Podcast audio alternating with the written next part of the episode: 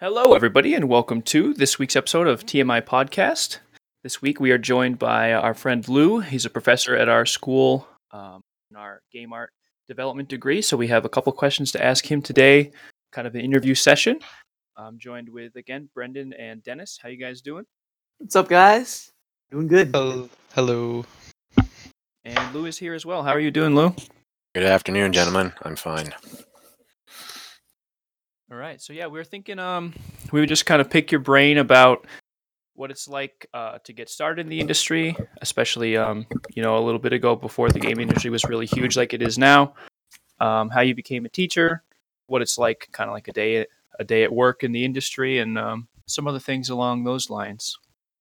So I guess we're going to start with kind of your story. Uh, what did you? What led you to decide that you wanted to head into the game industry? And was it your first choice, or did you come from somewhere else?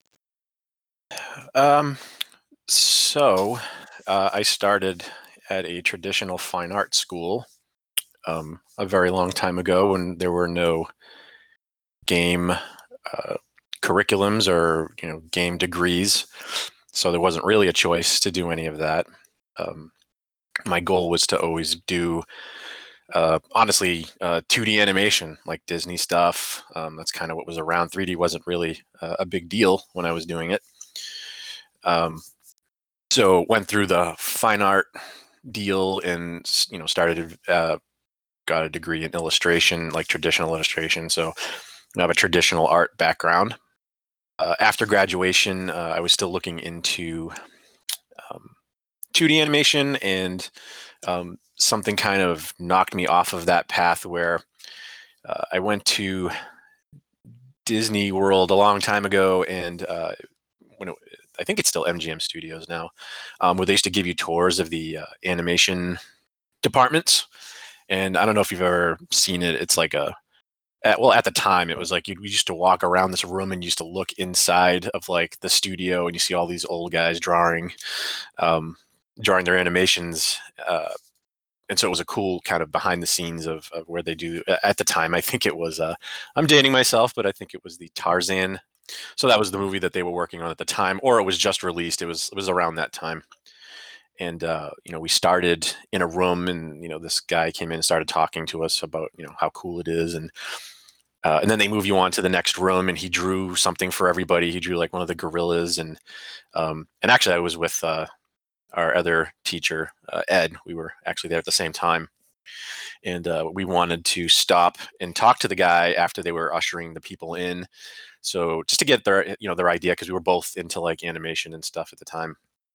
And uh, he was talking to us for a little bit and was like, "Hey, uh, you know, you should see all the stuff that I do outside of uh, Disney. It's I love doing all this freelance stuff." And we were like, "Wait, you work for Disney? Why? Why are you doing outside stuff?" And he was talking about just how uncreative it is to at the time to work for them because you're just kind of like a, a grunt. You're doing you know you have your main animators and they're they never actually left the job. Uh, they were like actually pretty old and they stayed there for a long time and you so you had a lot of like in betweeners people who kind of drew in between the frames. And uh, it was kind of like a very mundane job is the way he described it and he was really just for that time he was really just the demo artist. He would just draw stuff for the people who come to mgm studios and i don't know something hit both of us at the time where we were like i don't know if we want to stay here. I don't know if this is something we want to do. Um, so it kind of knocked me off the path of like 2d animation and definitely working for disney and i knew that at the time you had to go to take you had to take go to school with them just to get an opportunity to apply for a position. So it was wow. like really hard to even just get into there. So is that your original goal was to work at Disney? Yeah, I really wanted to do 2D animation at the time and it kind of worked with my traditional art background and again, you know, I always play games but it, they're not like the games that we have now. Um, right. So, yeah. You know, 3D was just becoming a thing at the time. It's crazy to think that like a lot of people see Disney as this like dream job they really want to do and like I saw Disney, like, oh wow, look at all the cool stuff they do. And then like when I hear your story, I'm like, oh wait, hold on, It's kind of different. Yeah, it's it's a job like anybody else, uh, any other job. It you know you think it's going to be this dream thing that like it's all good, and you know it, it was just an, it was enough that that guy's face was like I like to do all this other stuff outside and not do the thing that you know we've been dreaming about wanting to do. Uh, so it kind of uh, hit home where we were just like maybe this isn't the creative place we want. It seems like it might be a good job, but uh, seems super competitive and I don't know. I don't know if the, the landscape has changed near that uh, changed there as of late because that was even before Pixar um, really got into the picture. I think they were still independent at the time, so you know maybe things have changed. Uh, but at that time, it was enough to kind of deter us and myself from just you know pursuing that. So once that happened, you know, we we both. I mean, we graduated from the same college with the same degree, and um, I still was messing around with 2D animation, and uh, Ed started uh, doing a little bit of 3D, started dipping into 3D Studio Max, and this was around um, 2000. So, um, and he started talking to me about 3D, how he was getting into it, and um, he's like, you know, you know, you like video games, right? I'm like, I do, and he's just like, well, why don't you? Why don't we make them? Like, why don't we just pursue that? And he was a little bit ahead of me as far as just you know dipping into 3D, and I was like, well, you know, I do really like I like my video games, so um, maybe I should investigate it a little bit. So you know, kind of around 2000 is where I started dipping into uh, the the 3D environment. And again, there was no schooling. Like I didn't have teachers to teach me. It was um, it was buying a lot of books, like uh, the 3D Studio Max Bible, um, and going on some really um, old forums. One of the one that's still around today is uh, 3D Total. Uh, that was it's still around today, and um, it's been around for uh, a very long time. And there's a lot of people on there, and since it was kind of an up and coming industry um, or field, uh, you know, there were a lot of people on there, and it was, you know, I'm getting I started posting my work on there, plus looking at books and tutorials, and um, getting my stuff torn apart by Russians, saying how stuff my stuff is garbage. Um, but that's you know that's at the time that's kind of what you need. Uh, I needed people to tell me that my stuff was bad and and uh, you know what I can do to improve it. And yeah, definitely gives you something to work for. Uh, so that yeah, I, I'm assuming that eventually, when you started posting stuff, people started really liking it, and that was probably really satisfying at that point. You know, you kind of seeing the progress you're making, right? Yeah, um, you know, it just it just took a long time. Um, you know, it started out with kind of regular 3D without really games in mind, but like just learning 3D, just like kind of the classes that we do, um, learning about all the principles and stuff, and just trying to get better and better. And um, at the time, uh, I was also looking, you know, it was one of those things too where I also thought I was probably ready to go into the game industry, and I really wasn't. Uh, back at that time when Turbine was a big deal. Um, they had they actually had a job fair at a hotel where they were like recruiting.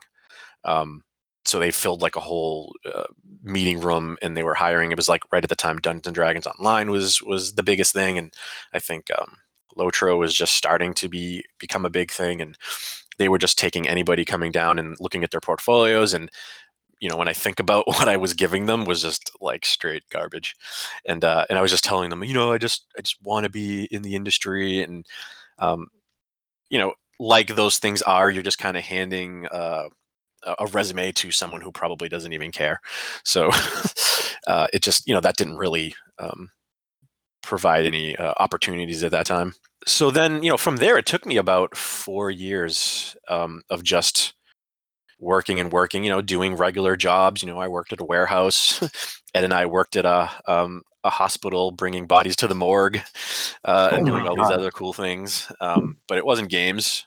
Uh, but we yeah. were still at the same time learning to develop uh, our skills. And um, after four years, I started thinking I was in a good position to, uh, in my portfolio, start applying to places. And um, it took a that, that, took a little bit, but there was a, a, company called Tilted Mill Entertainment, which was based out of um, I think it was Framingham or Natick or something like that. I forget where they are. Um, I mean, they don't exist now, but at the time, so that was around 2005, I think.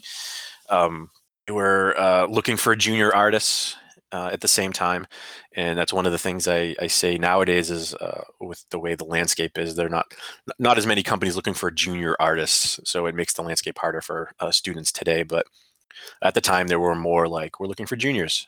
Uh, I applied and didn't know too much about what was going on. Then uh, they actually had me come in for a interview, and at the same time, they had me take a, an on-site test.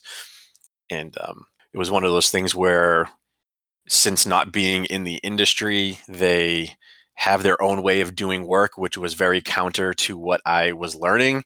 So, looking at things like uh, UV unwraps, like they just did them in all different ways that I thought looked wrong. And, um, but you know, you come to learn eventually that everybody has their own pipelines and the way of working, and um, it just was not something I was uh, used to or had seen. So, um, I had to figure out, you know, my task or my test was to take an existing texture and build a new model around the texture.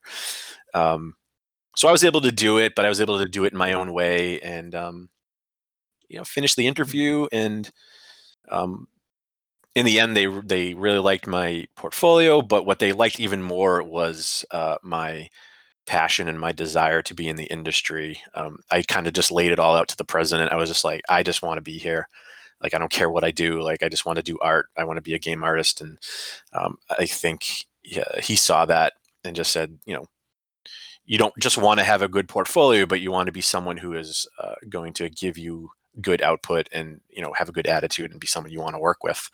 Um, and i guess at that time that that's that's what they thought. So uh, they offered me the position. I was working in a hospital warehouse at the time and uh, it was one of the you know for me, one of the most amazing uh, parts was just getting that email that was like, you know, we want to offer you a position. And uh, I tell people that one of my one of my best moments was the day they gave me a uh, a swipe card just to get into their office, and it was because I earned it. You know, like it was like one of those things where it doesn't mean it might not mean much to some people, but for me, that let me into that studio. It let me in to know that I worked my way into there. So it was a it was a good moment for me.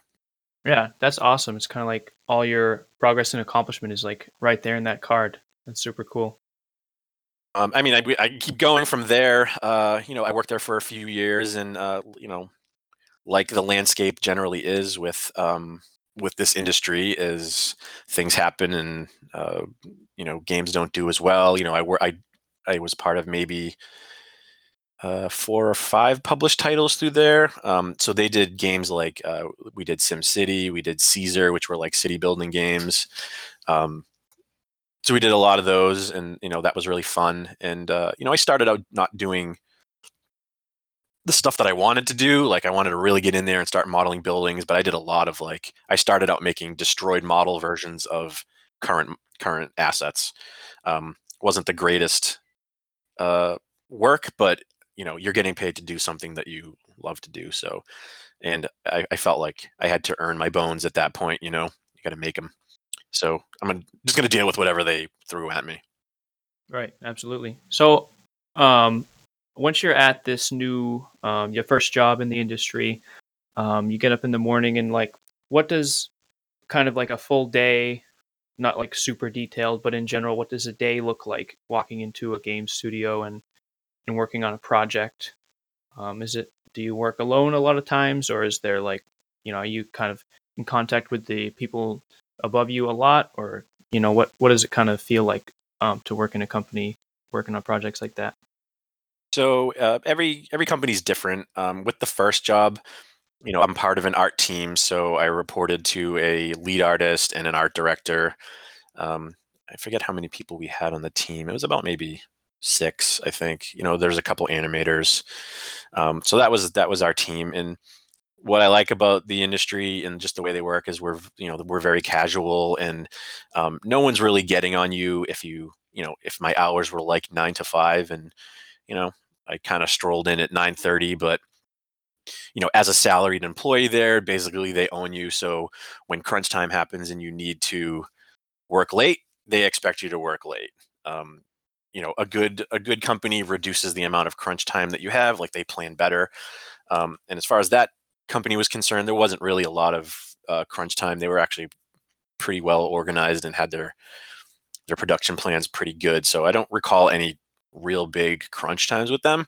So my hours were generally my hours you know i got in at like you know 9 9 30 and left at like you know 5 5 30 um, sometimes i would just want to stay late just because i wanted to get stuff done um, when you start getting busy you start you know you, you end up having a queue and the queue would be of assets not only of just stuff you need to do but stuff you need to fix. So you would have like a bug list and you would also have a, a polish list and you would also have like new asset type list. So you'd have to manage all that.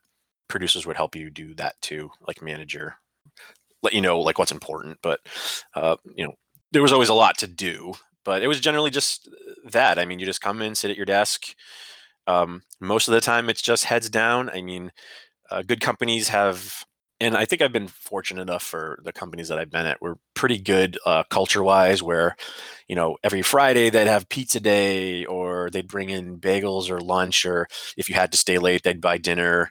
Um, so that, as little as that may seem, it actually means a lot when you're trying to put in uh, extra hours or um, it just means that they they value your time um, and and not every company's like that not every company values your time but the good ones do so they let you know by just doing little things um, here and there so it was just working and and you know they had outings and stuff like that too just for like just to help keep the team together so it's generally like a really good good time overall Okay, awesome. Yeah, that seems like um, what you're saying about like them valuing your time, especially.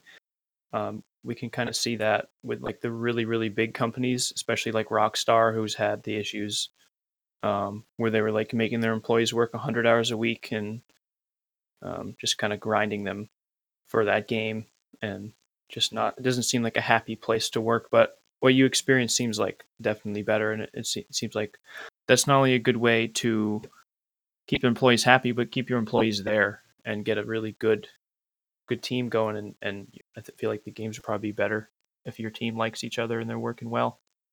Let's see. How about um? This was an interesting one. How how have you seen kind of the industry evolve and change as the time that you've been working on games? So like different technologies or different styles of um of work. Because we know the quality has gone up in games, but what were some major things that happened um, that you remember? Um, uh, well, the introduction of, of mobile kind of changed the landscape a lot. Um, a lot of those games that we did on PC, like those city building games, they're now on mobile phones. I always thought that that uh, that our com- that company should come back and start doing mobile games because they kind of set the standard for what what kind of city building games were, and now we have these other companies doing them. Um, so that kind of set the stage, but um, also just i mean like you know like you said um, the quality bar has gone up and the pipelines have gone up. A lot of the methods that uh, i used back then um, were using a lot of uh, you know found photos and photo manipulation and you know there was no physically based rendering uh, at that point and that was that was ways off. So it was really just relying on photos and normal map generators and uh, you know specular maps and just you know kind of just some very basic stuff um, so that's changed. The workload itself, I don't think has changed at all. Like um, just the the landscape in general. Um, although I will say, I think that what's evolved is kind of the the risk, where I felt like at the time companies could do a, like not as great and not have to lay off all their um, employees. But now I feel like if the game is not automatically selling you know millions of copies then everyone is at risk at this point and you know that's not really um, comforting to especially um, you know graduates going out and trying to look for a job. Um, and it's harder when you have when you're a little bit older and you're more uh, established you have um, you know a family a house maybe and you just can't move anywhere um, you know like myself.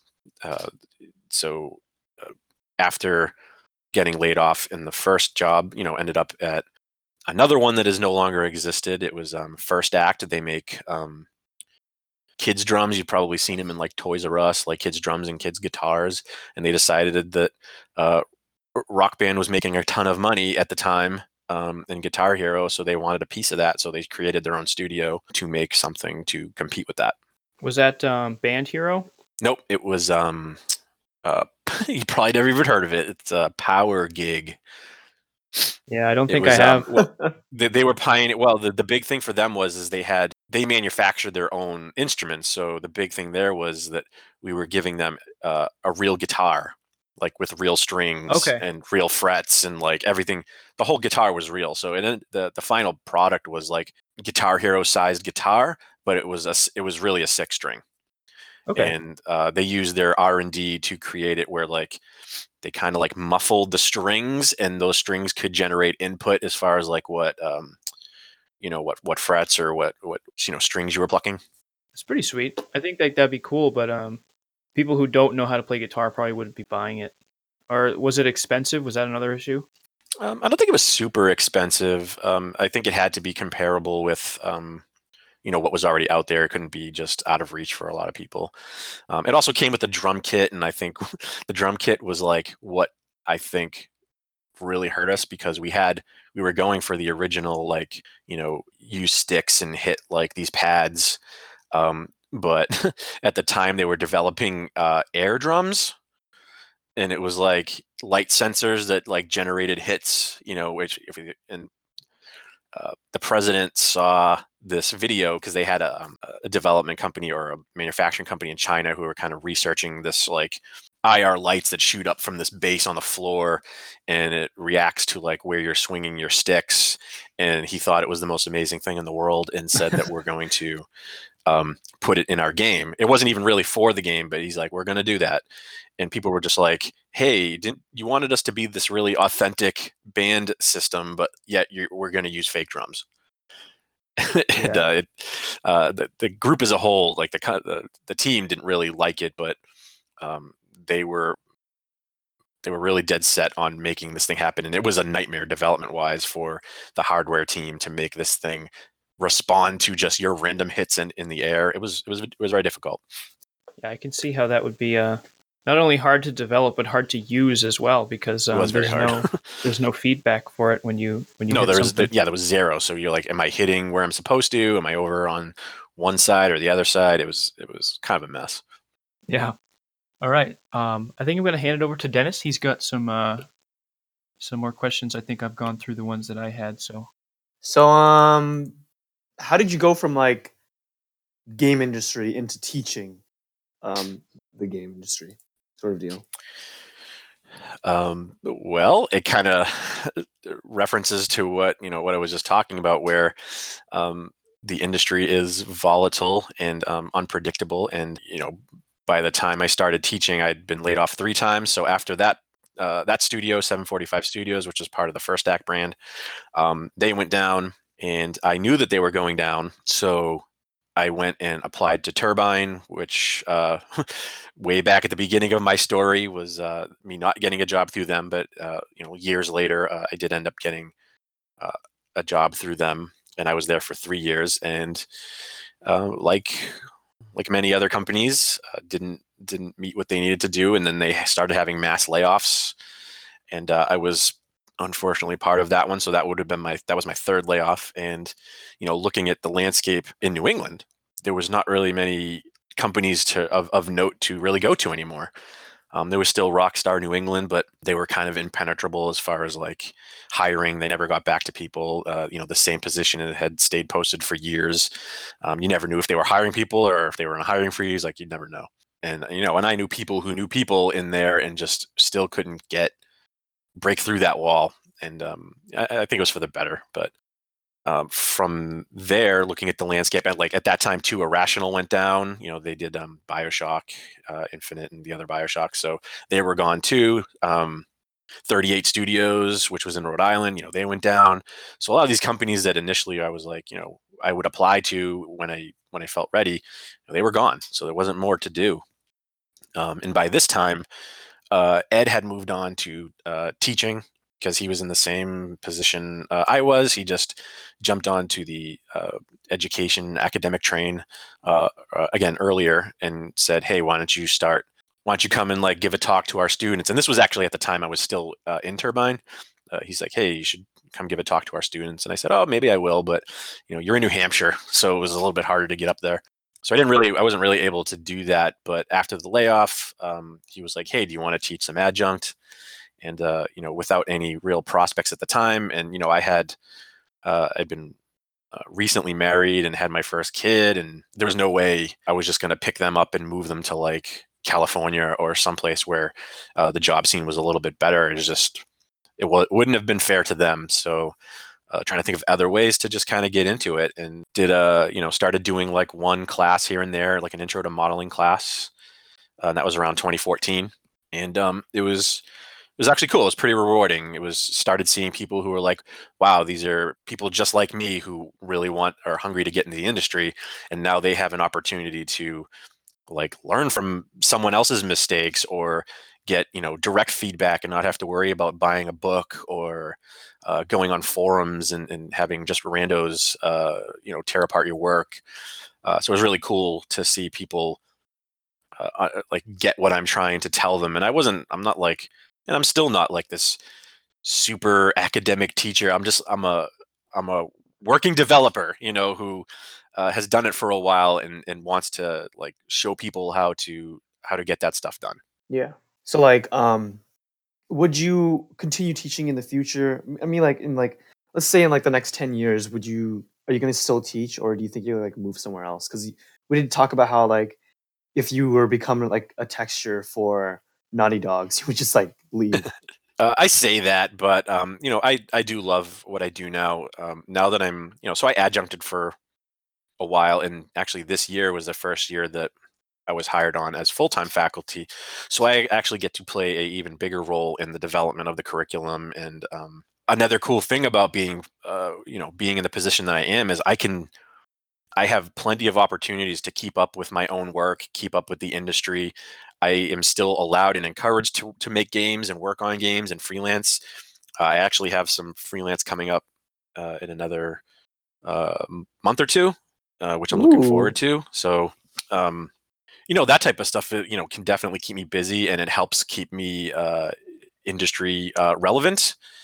And uh, you know, and that's the stuff that I want to look at and, and bring back to bring back to you guys. So, um, as much as I love it would still be a big deal if Naughty Dog, you know, was like, "Hey, you want to do a texture job?" Although that would be amazing, it's still the whole process of, you know, picking up my family. Now I have two kids, and like now trying to move them to, uh, to wherever that is, and still being like, still unsure about the the future of your position. You never know. I mean, even if someplace as big as Naughty Dog or I forget who the other place recently laid people off where I thought that they were much more stable than they were.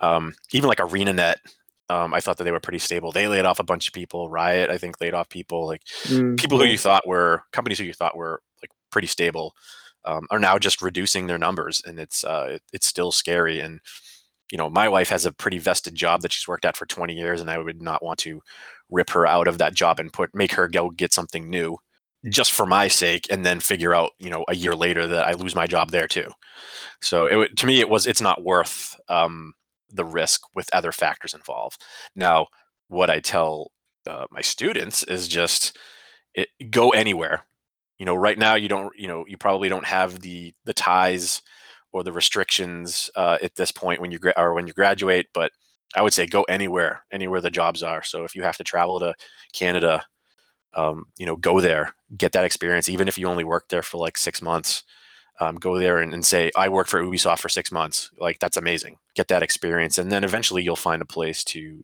uh, settle down with If you had to name like one place that was really good for the game industry, like right now, um, where where do you think that people should be looking to find to find a job?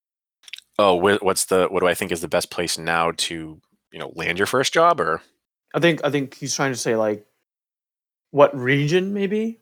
Uh, uh I don't know, like location wise. Like, what do you think is the best right now? Um, I mean, California has the, the most job opportunities. I think they have the most. All the companies are there. Uh, obviously, Canada has a, a lot. Um, so, I mean, those are kind of the regions. I mean, even um, even Europe has a lot of them too. It's just the the East Coast. I mean, I think we might be slowly crawling back. We have a lot of indies here, uh, which is cool. But I would like to see more more bigger companies come from. Even if they come from those indie company, companies, that would be fantastic. Uh, but I want to see the East Coast get uh, a little bit more uh, on the map. But you know, if you think about where all these companies are that you are interested in, they're not here. So they're like Maryland and um, you know, like Bethesda's in Maryland and and you know, like Bioware's in Texas and stuff like that. But there's also a lot of places in Cali, uh, and and Canada has a lot of stuff. So I mean, you know, I'd be I'd be looking kind of in in those general areas, and I think you would have more of an opportunity because there's just more positions to apply for there. So you know, even if you didn't get one, there's still a strong opportunity that you know one someone around there will be looking for people. And there's a lot of companies around there that um just maybe aren't even uh, industry related that you can use your 3D skills with. I mean, a lot of the stuff we teach here are uh, transferable to other industries. So, I mean, there is possibilities. Like a lot of our students, when they graduate here, they go to Wayfair, which is like a, a furniture company. So they do they work on models and scenes with uh, 3D assets, um, and it's cool. I mean, some people really like it, and they actually don't leave. They they get paid really well, and it might not be games, but you know, if they're happy, then Yeah, I mean, as long as what you're doing is fun, I um, yeah. I think it's it's worth doing.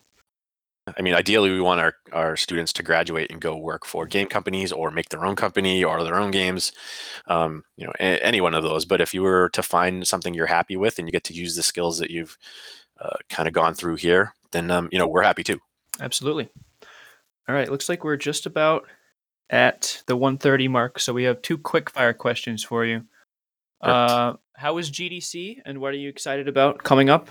And then, what is your opinion on big cash grabbing games from AAA studios, like um, crammed with microtransactions and, stuff like that? Uh, okay, uh, GDC was uh, really great. It was my first time there, first time to San Francisco, so I got to you know meet a lot of interesting uh, people. I went to a lot of good talks. Um, for me personally, on the education track, as far as like you know leadership and stuff, so that helped me a lot. Um, but got to see a lot of uh, panels on um, you know Spider-Man and Assassin's Creed Odyssey, and um, although a lot of it was uh, programmer designer heavy, in my opinion, a lot of the talks. Um, the art stuff that I did see was actually really good. Um, you know, Substance is really rolling along, and they're introducing new software that you know I just started to get my hands on, and I can't wait to see how we can put it into the curriculum for texturing. Didn't see really anything for ZBrush, which I was a little disappointed. Um, I didn't even see them at, at any booths. I may have missed them, but I didn't even know if they were there. But the expo was pretty good. You know, got to see a lot of companies and, and looking at a lot of the tech from uh, companies that handle uh, browser side um, level of detail creation to you know uh, SpeedTree, which helps with biome creation, like all these things. Um, I would like to see in some capacity get put into our curriculum. Although you know it's easier said than done because we don't really have as much staff. You know, there's only two two or three art, you know two full-time art professors and, and an adjunct. So uh, there's not really a lot of opportunities to to put new stuff in but that's what you know we're still a growing uh, program. So hopefully we'll we'll put the right things in place that will be the best for best for you guys going forward. But yeah gdc was was really cool.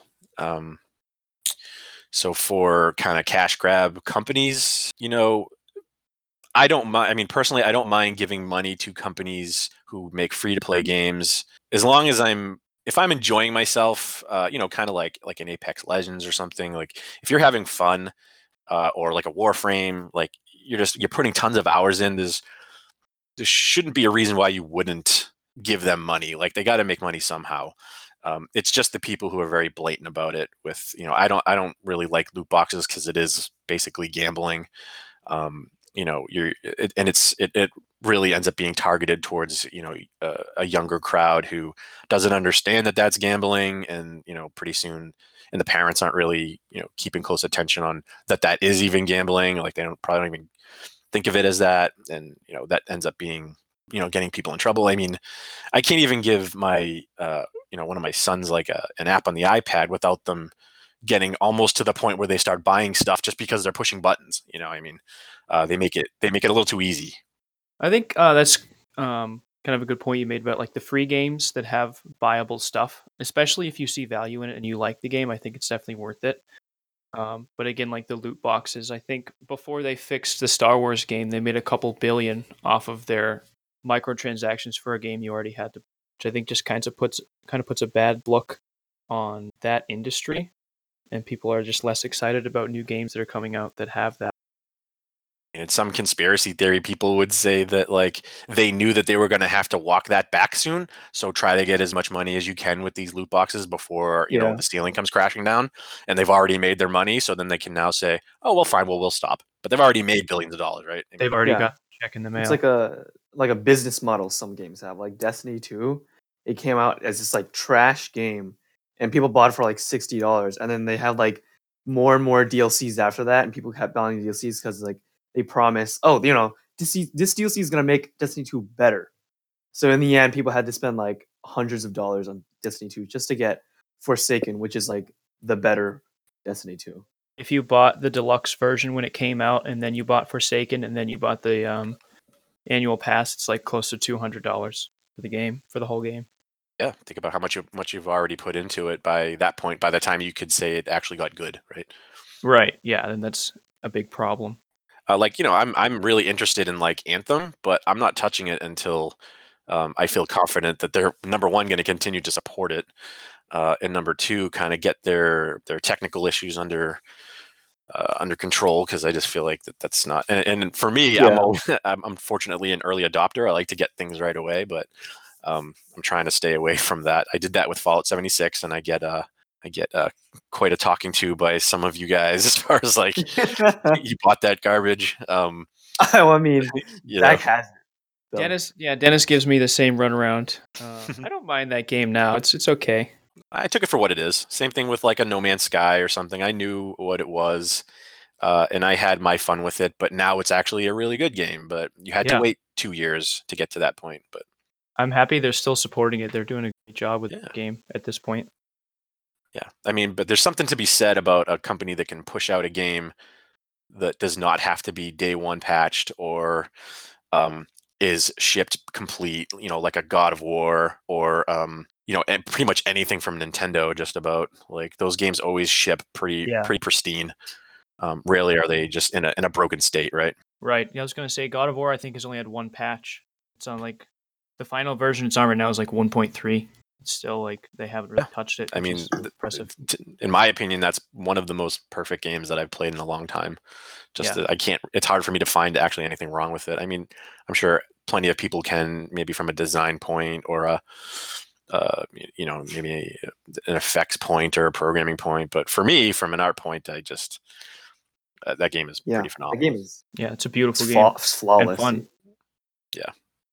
It's my favorite, uh, just visually, um, this this generation, for sure. yeah, I uh, I actually follow the art director of that game on Twitter. He posts a lot of his uh, concept art and like stuff he's working on. It's really nice to see.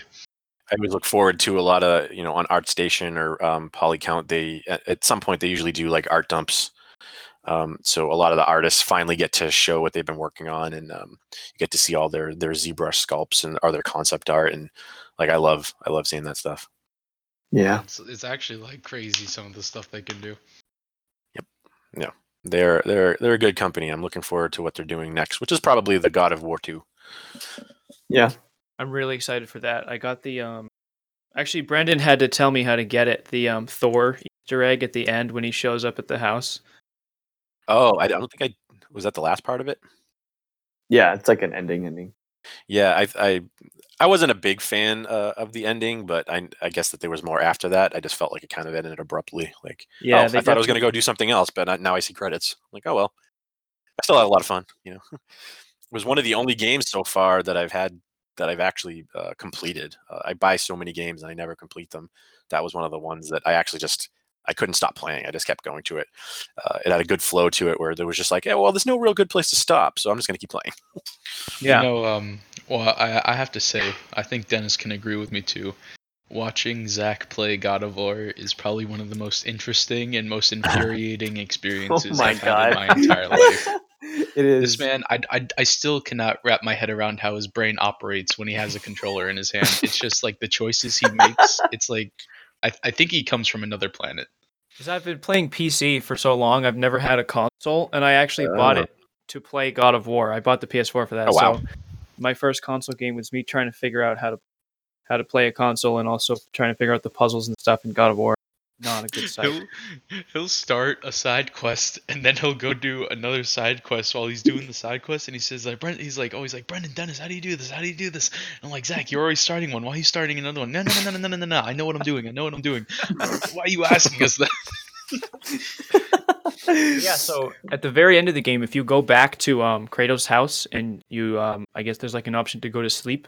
You basically fall asleep, it goes black, and then it says several years later, and um, like the eternal winter is coming to an end, and there's like lightning and storms everywhere, and Thor shows up outside of your house, um, like grabbing his hammer and ready for a fight. So I assume that will be Oh man, I totally missed that. yeah. yeah. So if you Buzz go back into it and then alert.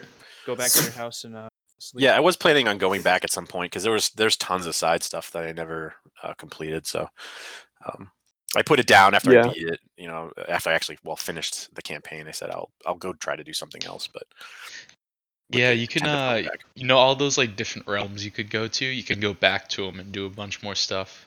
yeah, I mean, like I still have. I think I only killed one, one Valkyrie or beat one Ooh. Valkyrie. That's one Yeah. more than Zach. Zach attempted it and just stopped after. he could do it too. it, but he then, was uh, doing so well. He was doing really well. He just gave up. I felt so probably bad. be able to do it now because I built the legendary armor set. Oh, I accidentally my first one. I actually unlocked like the the toughest one. I never found all the other ones, and then the first one I actually ended up finding was like the the toughest level one. So it, it wasted me pretty much every attempt. I'm like, oh, this is like the eight of eight Valkyrie that I shouldn't be messing with right now. You got the lucky one. Yeah, Zach. He like he started the first Valkyrie, gave up, and then he found the second one and tried fighting it. And we were like, "Don't do that." Yeah.